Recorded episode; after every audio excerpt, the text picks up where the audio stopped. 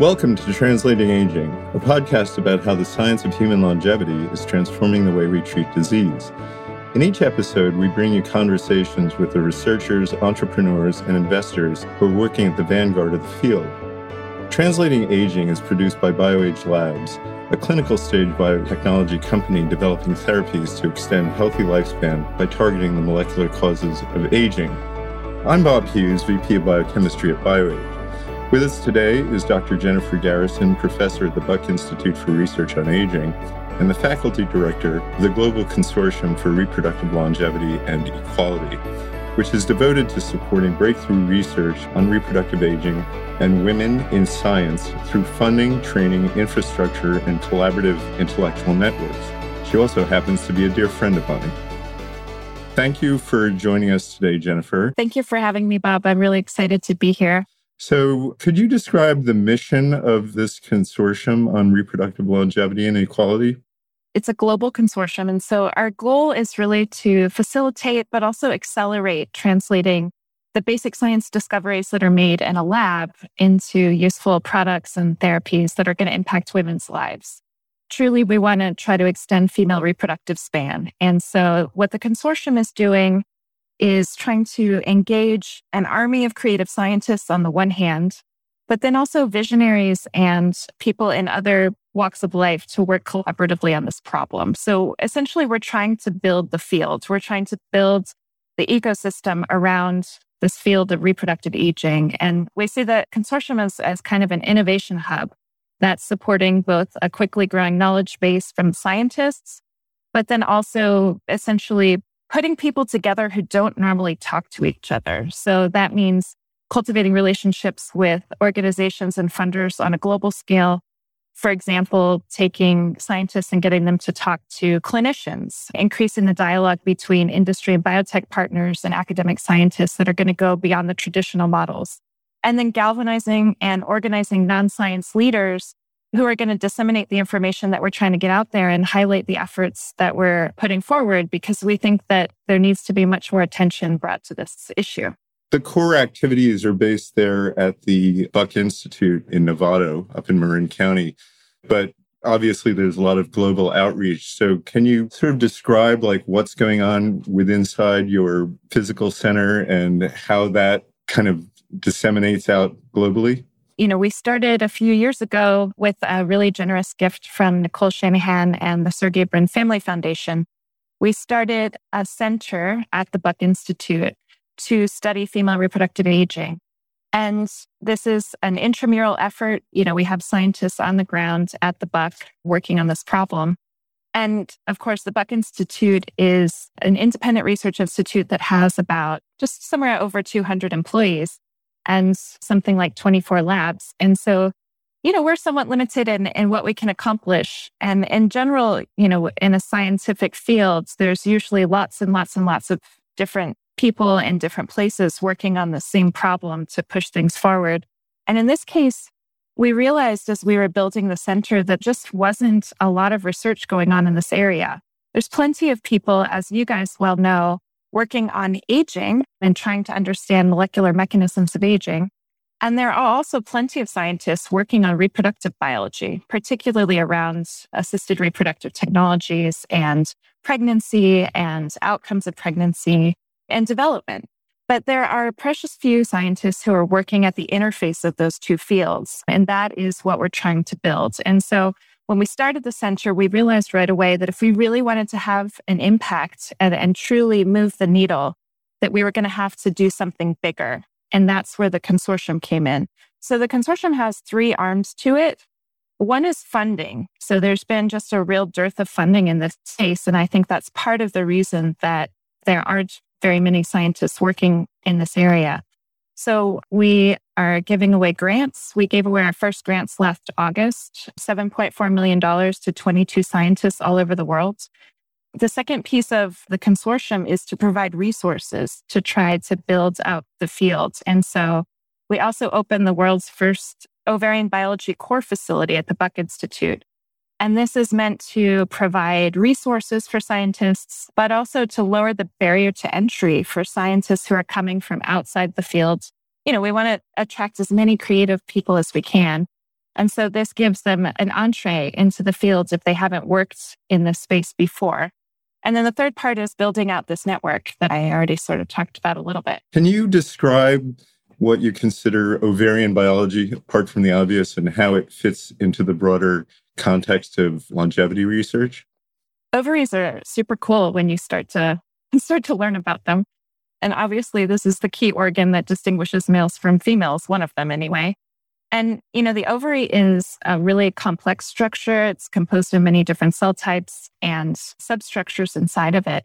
And what's different about the ovary compared to every other organ in the human body is that it ages precociously, meaning that it's actually the first organ by far to age in the human body. And it's aging at about two and a half times the rate of the rest of the tissues, if you think about it in terms of function. So, what I mean by that is that when a woman is in her late 20s or early 30s, her ovaries are already considered geriatric by the medical establishments. That comes as a, an unwelcome surprise to a lot of women who don't realize that. And so, you know, when a woman's most of her somatic tissue is functioning at peak performance, her ovaries have already really started to decline. Separately from the aging aspect of it, ovaries are so cool. I mean, they go through this incredibly dramatic and complex dynamic remodeling that happens through every menstrual cycle in a way that doesn't happen in other tissues. It's both on a structural level, but also on a chemical and a signaling level. It's just a really dramatic remodeling that happens every month. We'll get back to the science uh, a little bit more in depth as the conversation continues. But you had mentioned Nicole Shanahan, who is the philanthropist who is working with you to create this center or has worked with you to create the center. Can you tell us a little bit about how that relationship with Nicole and you and the Buck came to be? Uh, Nicole is an attorney and she had a company called Clear Access IP. And uh, she came to the Buck Institute to talk to us about her company. And that led to a conversation between her and Eric Verdin, who is our CEO and president, about some of the struggles that she had gone through personally with her own fertility. And like many women, she was in her early 30s and decided to try to have a child and was confronted with this unwelcome news that, you know, that her ovaries were geriatric and that she might not be able to conceive. And as a, a really intelligent and entrepreneurial person, she did a lot of research. She looked into it. And so when she was at the Buck and learning about what we do um, in terms of studying basic mechanisms of aging, she asked whether we would be willing to start a center to focus research around this question. And the question really, it's a fundamental question that is kind of surprising. We don't know the answer to this, but just what is it that causes ovaries to decline in functions so early? You know, what is it that causes ovaries to age prematurely? And so from there, we started the center. And then after we had gone through the process of setting up the center, we were talking to Nicole about how hard it was to find faculty to hire and how tricky it was to really to canvas this area of science to find the most creative minds working on the problem. And she said, Well, why is that? like, this doesn't make any sense. This is something that's going to affect every single woman on the planet.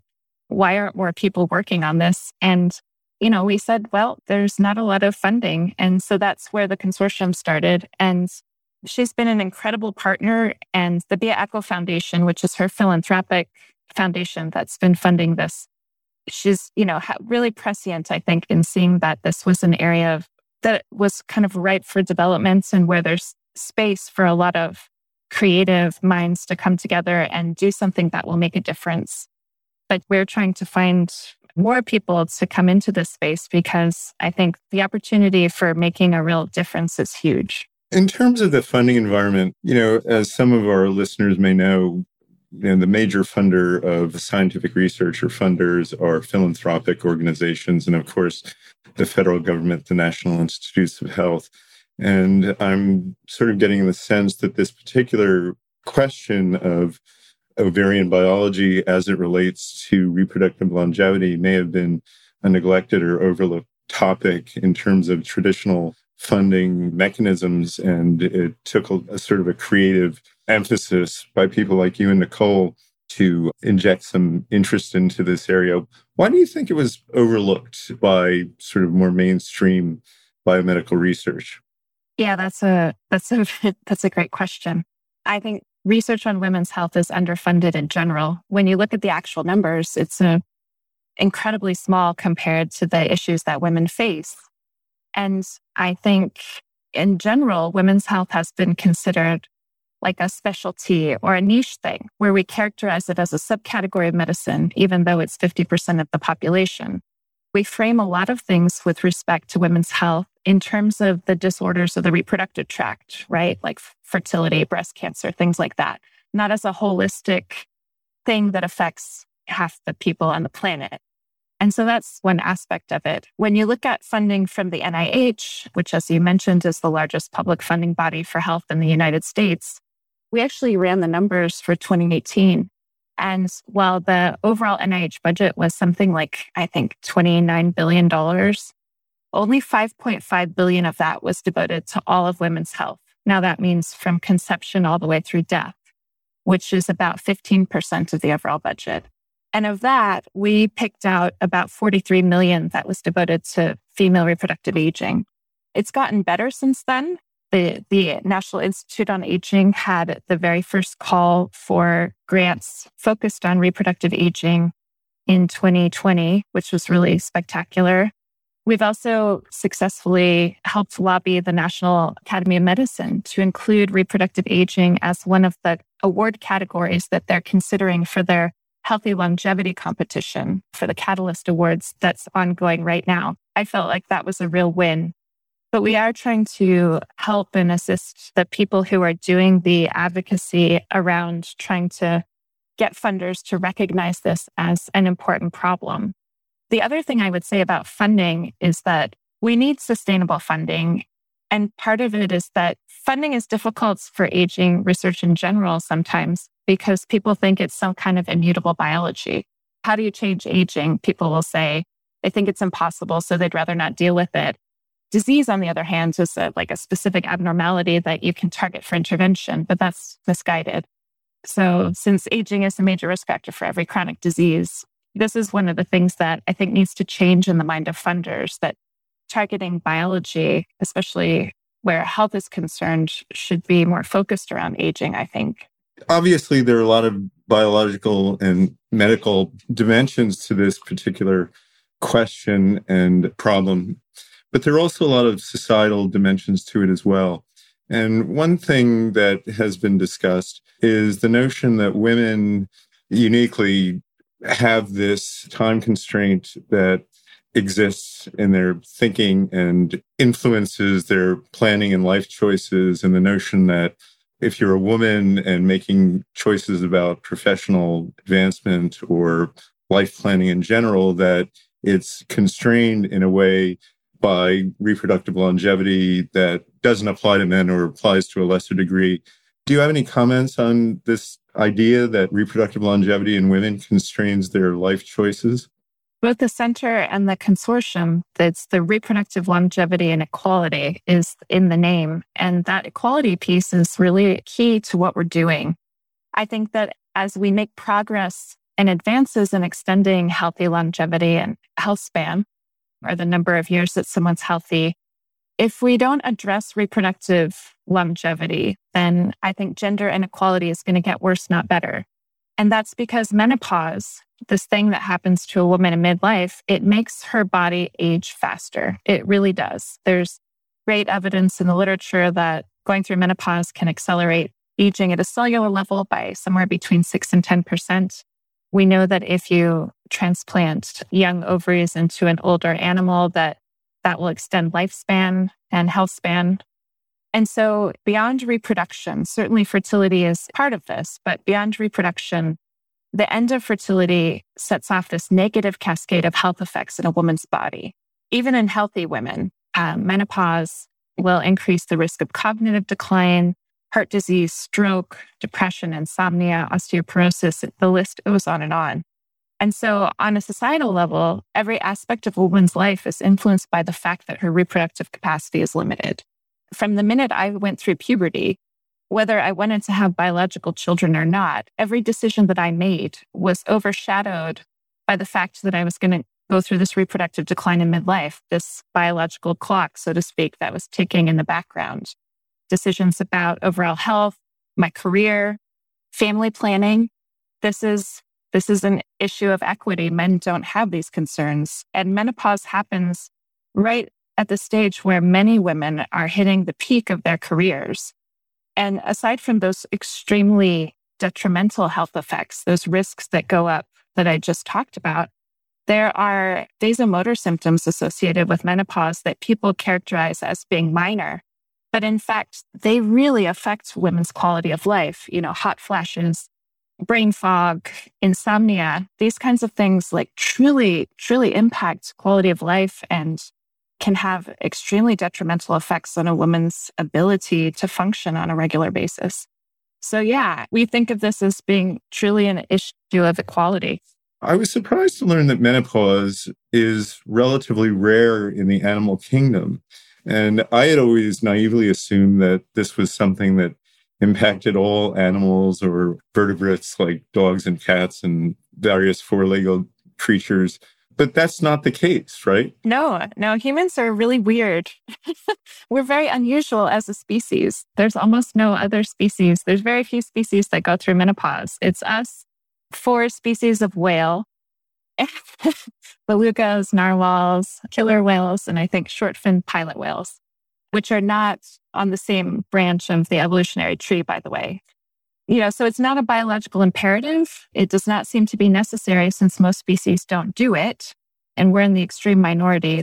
There's some question about whether there's some species of monkey that will also go through menopause, but really they have menstrual cycles and hormonal patterns that are comparable to humans. But from an evolutionary perspective, they don't go through this reproductive senescence, meaning that they cycle pretty much almost right up until they die.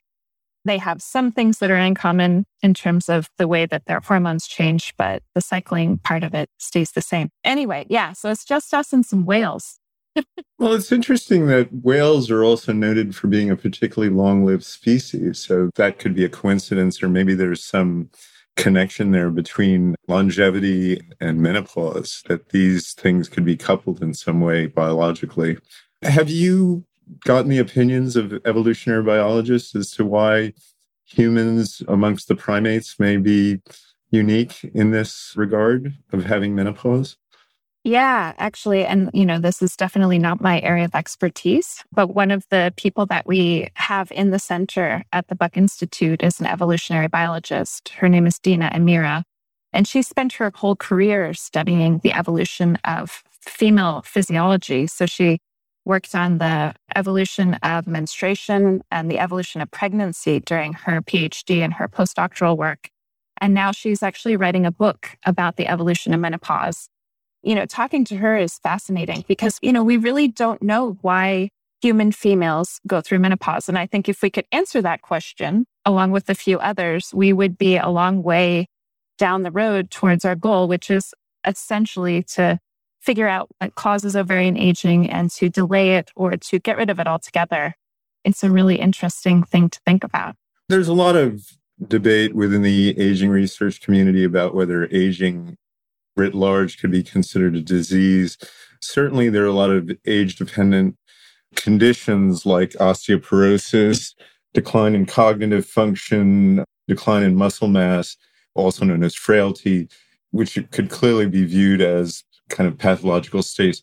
Do you think menopause could be considered a disease, sort of along the lines that we now recognize, say, osteoporosis as being a disease or a pathological condition? That's an interesting question. Is menopause, could menopause be considered a disease?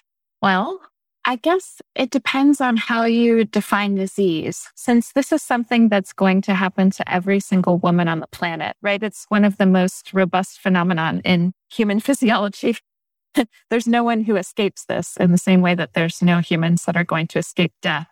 There's no female who's going to escape this. So if we can consider a disease to be something that affects half the population without fail, which I'm not sure that we can. I, am not sure, I guess is my answer. But that's an interesting thing to think about. Yeah, it's a tricky question. On a side note, there is there any data out there? You know, we, we talk about these sort of super centenarians, and interestingly, a lot of them are women. These people who live, you know, well past the age of 100.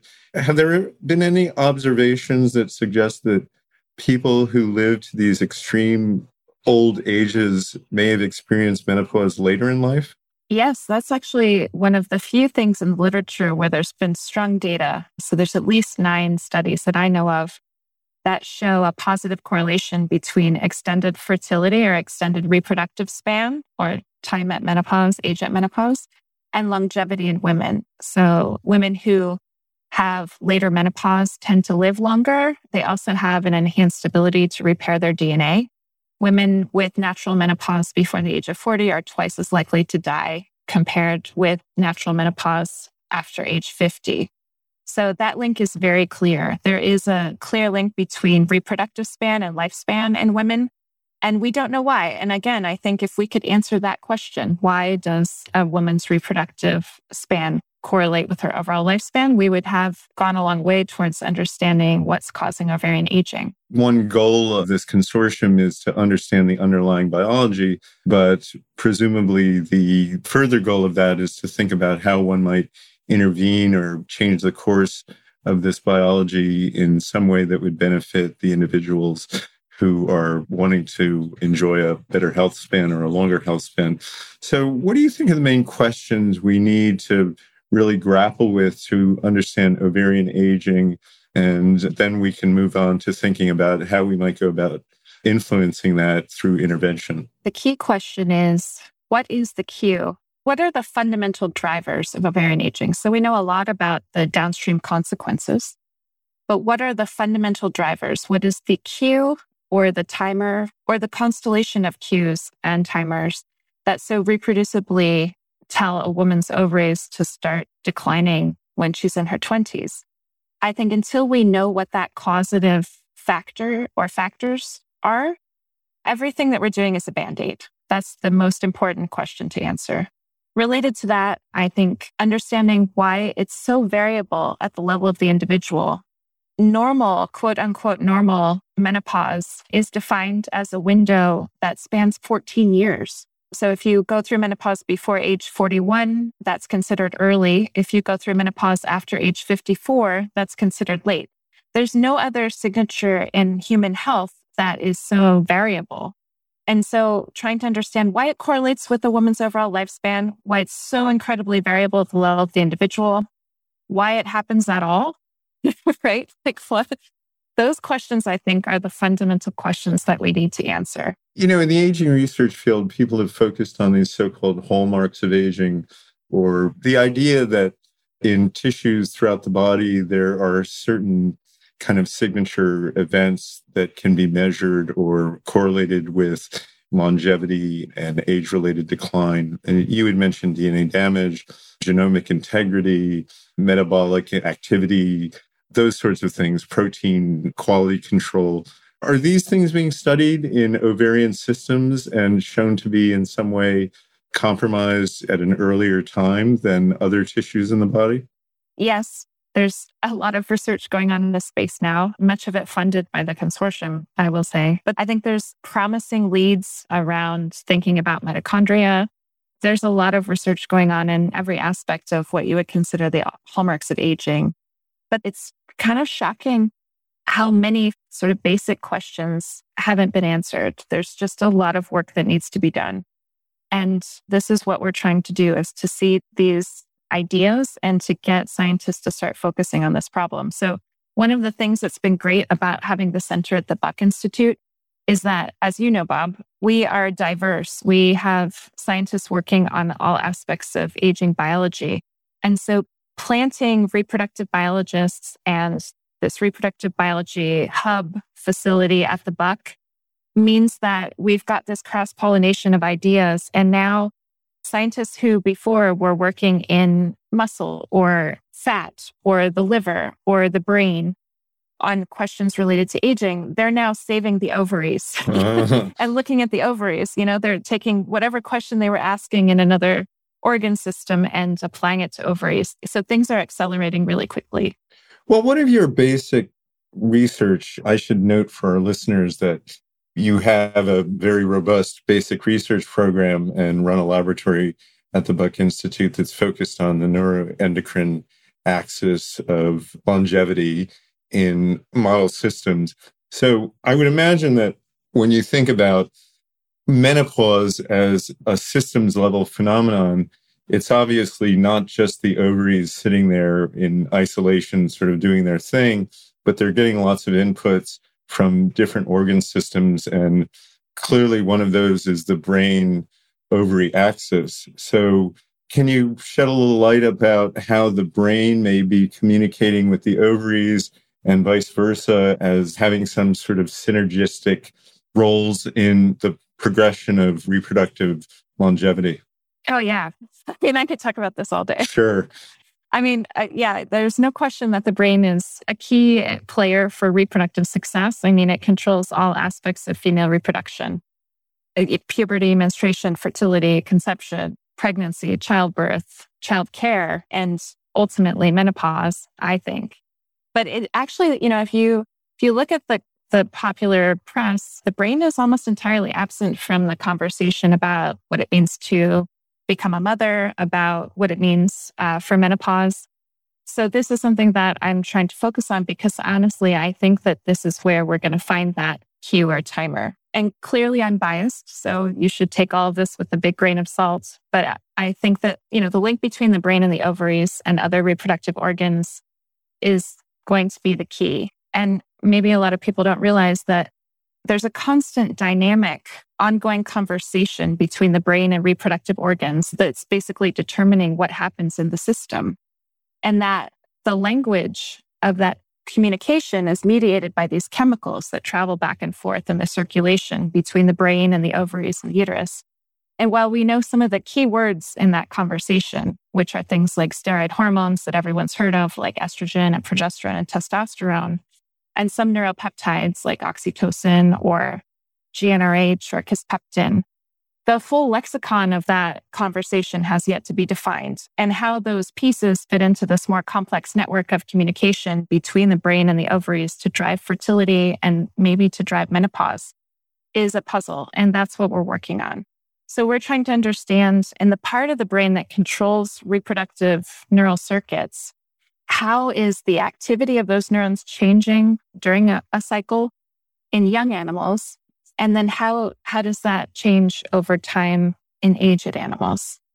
Does that make sense? Absolutely. I think it's a very important and clearly complex question.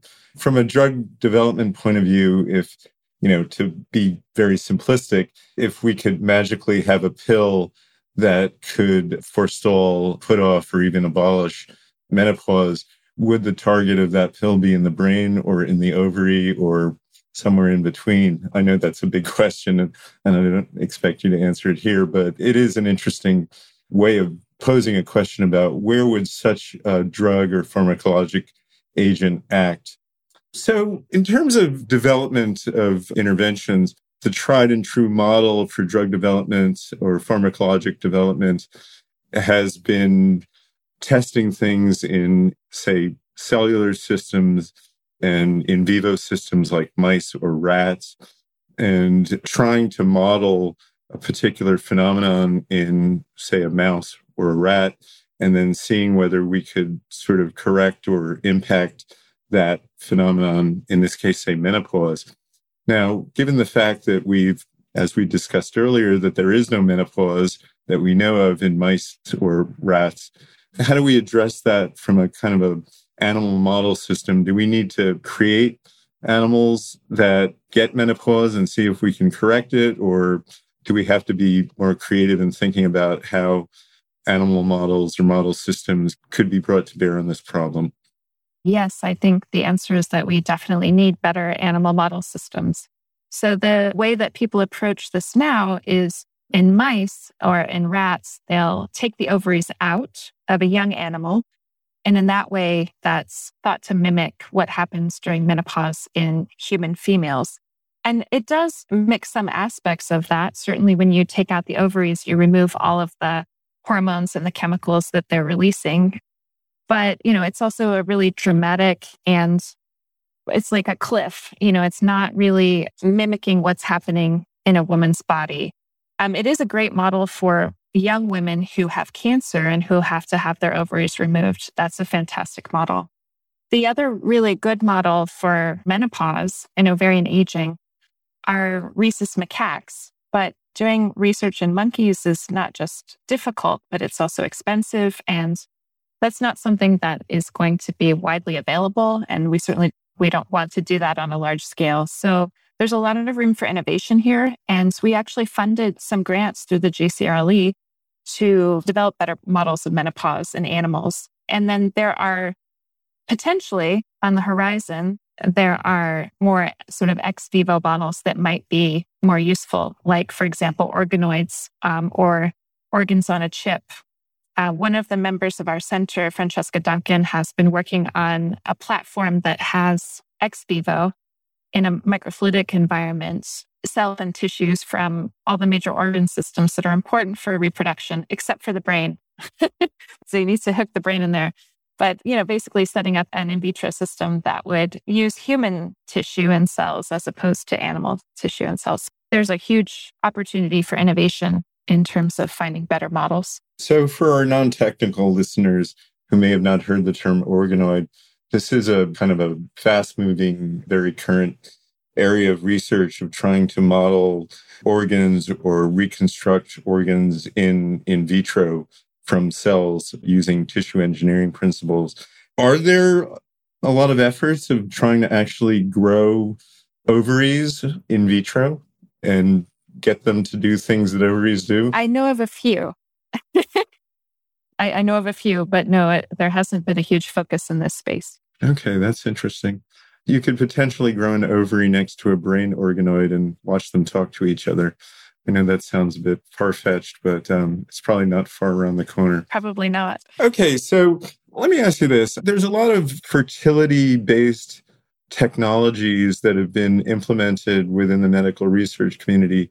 We haven't talked upon oral contraception, but obviously in the 60s, the development of oral contraception, i.e., the pill, was considered a revolutionary landmark in changing the lives of women and men and families by allowing people to take control of their reproductive potential in a fairly safe and non invasive way.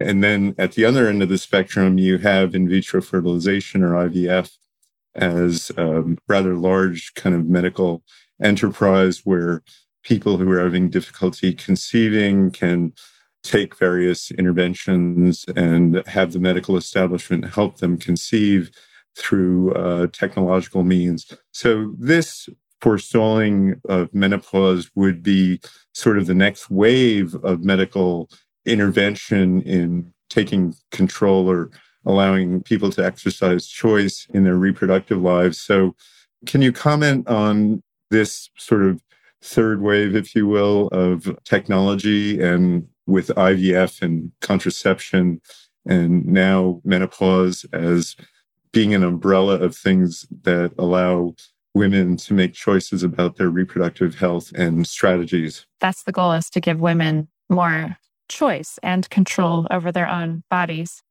Contraception is amazing. And I think many women assume incorrectly that if they're not ovulating, you know, if they're taking, for example, a birth control pill and that keeps them from ovulating, that they aren't losing eggs. And that's not true. So menopause is defined by a woman running out of eggs. It's a very strange system that humans have evolved. A female fetus has all of the eggs it's ever going to have at 26 weeks gestation, somewhere between six and seven million. And by the time birth comes around, that number has declined already to 1 million. At the time of puberty, that number has gone down to 300,000. And then once menstruation starts, woman loses about a thousand eggs per month until she runs out. And it's not just the number of eggs that declines, it's also the quality of the eggs. And we have absolutely no idea, no idea whatsoever where along that trajectory the driving force for ovarian aging occurs. It could happen during development. It could happen in early childhood. It could happen during puberty. It could happen in young adulthood. It could happen in midlife. We have absolutely no idea. But separately from that, we don't know what it is. You know, we don't understand what makes a good egg. We don't know what it is that causes this precipitous decline. You know, by the time a woman actually might want to use her ovaries, you know, she's left with approximately two to 3% of the number of eggs that she started with. In terms of technology, the birth control has been amazing, but it doesn't do anything to help along the reproductive aging trajectory. IVF or assisted reproductive technologies, they're what we have. I think of them as band aids. One of the things that I think a lot of women don't realize is that we don't really know what makes a good egg. That's one of the questions that should be answered. We don't know what makes a quality egg. We certainly don't know how to freeze them. And we also don't know really how to thaw them. And so there's this promise that's been made to young women that if they freeze their eggs, that later in life, when they want to have children, that they have some sort of a, you know, an insurance policy is just a myth. It's something that I think is really should be publicized more. I think it's something like 15, you need 15 oocytes frozen to get one functional oocyte out. And that's a lot of eggs. So, in terms of the third wave of technology, I think of IVF and birth control as kind of band aids.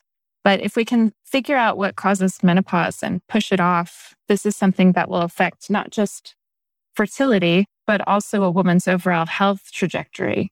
I don't know if it's still very popular, but maybe a decade ago, there was a lot of discussion of estrogen replacement in postmenopausal women. And I get the feeling that it's sort of fallen into disfavor. Do you know anything about the current status of estrogen replacement as a way of mitigating the effects of menopause, negative effects of menopause in women? I do.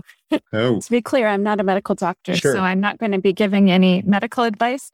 But I actually did a whole webinar on this topic, just this topic, in conversation with an OBGYN. And what we did is we talked about the misinformation about hormone replacement therapy and the WHI study, which really just dramatically hurt a lot of women. And there's still physicians who give bad advice about this. So there was a study that was picked up by the popular press and it has women worrying about cancer that they're never going to get. And there's a lot of reasons why the study was flawed. And I spent, you know, an hour talking about it. So I won't do that here. But the bottom line is that hormone replacement therapy is probably the best band aid we have to mitigate the negative health consequences of menopause. Now, you know, it's something where a woman should have a conversation with her physician and has to take into account all of the things about her as an individual, including her family history. For someone who has a family history of breast cancer, then the conversation will be very different than someone who doesn't have a family history of breast cancer.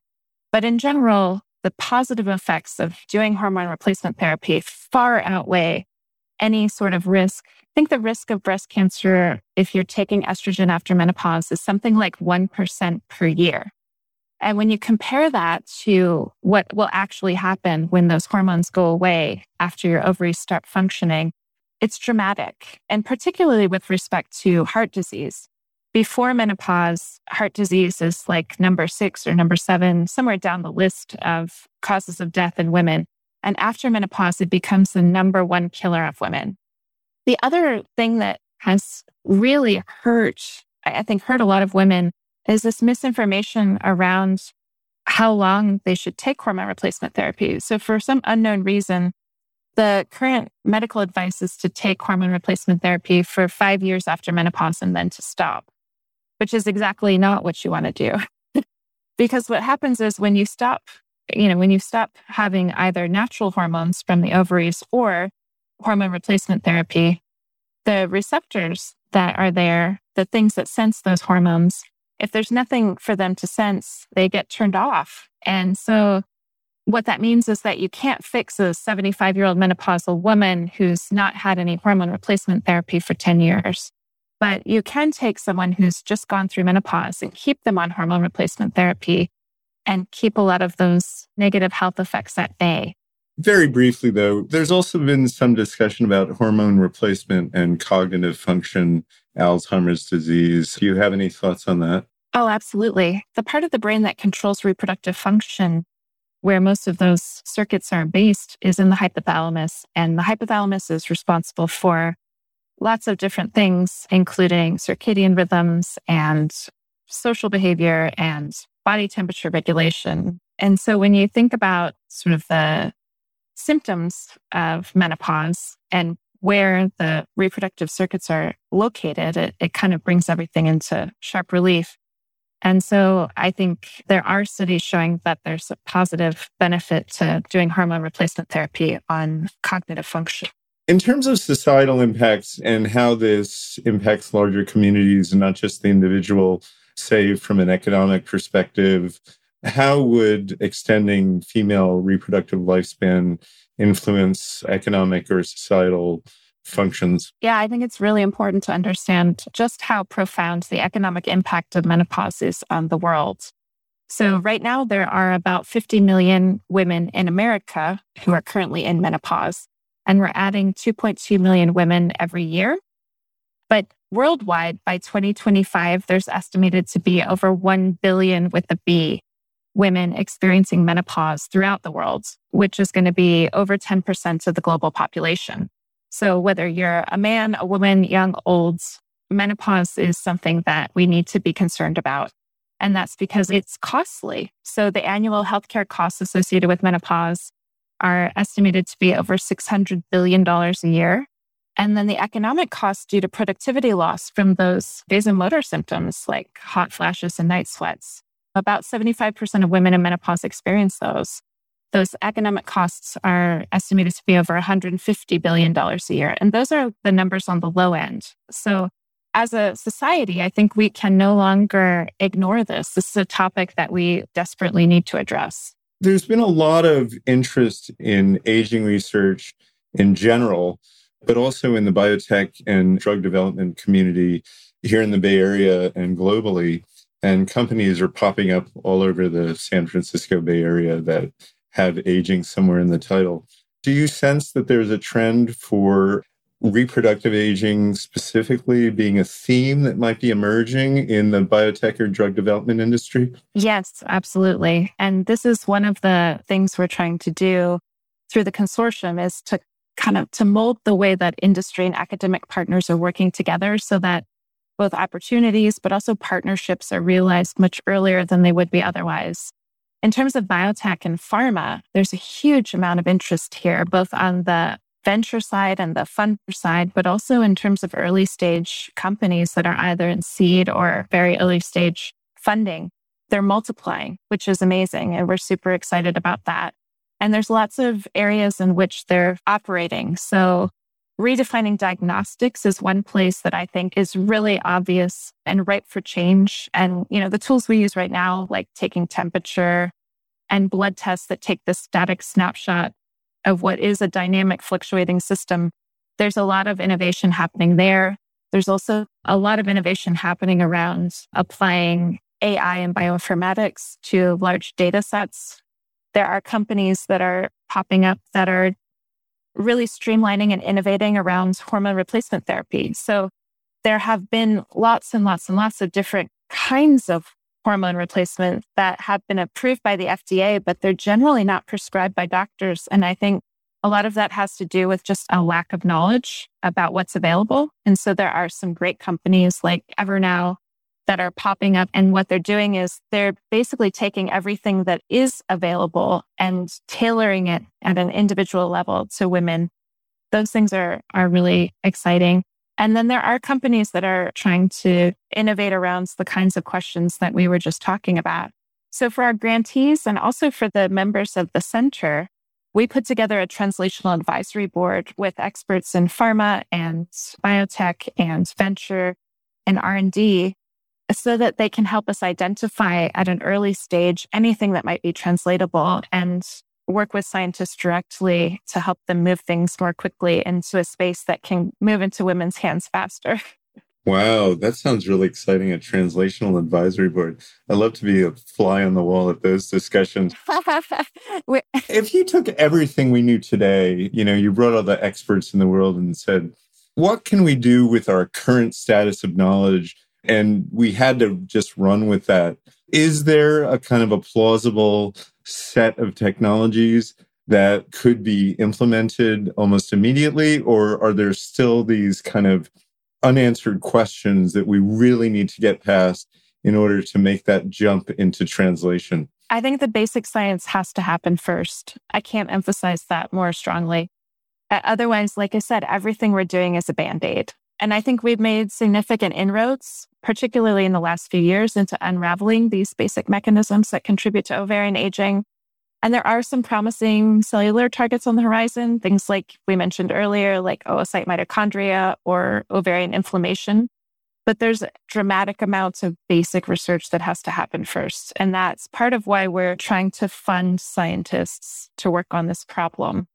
But I do think in the next like five to 10 years that some of these targets, and maybe some that we don't even know about yet, are going to serve as the foundation for systematic drug development screening, therapeutic interventions, preclinical trials in order to extend reproductive longevity. It's such an interesting and complex question. And it's become very clear through this discussion that it really is in the embryonic stages, if you will, of development. So I really appreciate the fact that you're willing to kind of forecast into the future about what these kinds of medical and technological developments could hold in terms of these life changing discoveries that could really change the course of not only individual lives and families, but society in general. So I'd like to take the opportunity now to ask you to speculate a little bit about the future. I mean, what are the dream outcomes that you envision for the consortium? What does success look like for you in one, five, or 10 years? You know, what excites you about this? And what's your definition of a home run, as it were, in terms of success coming out of all this?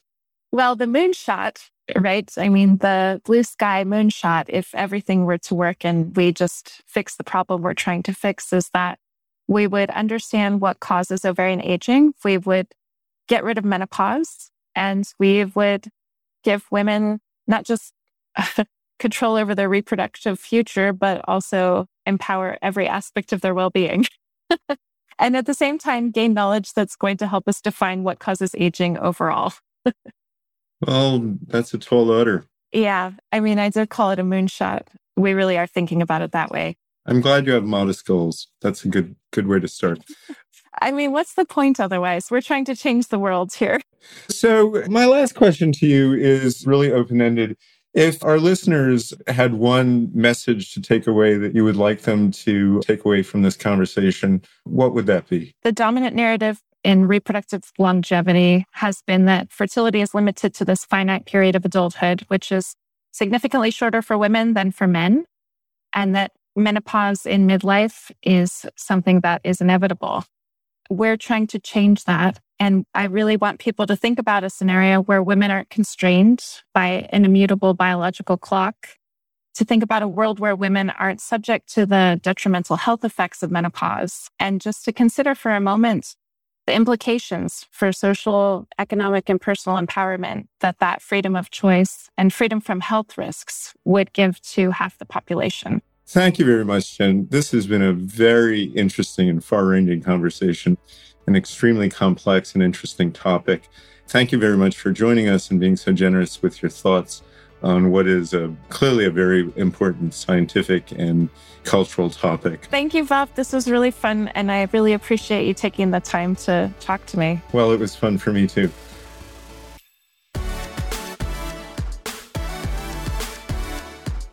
Many thanks as well to our listeners and subscribers.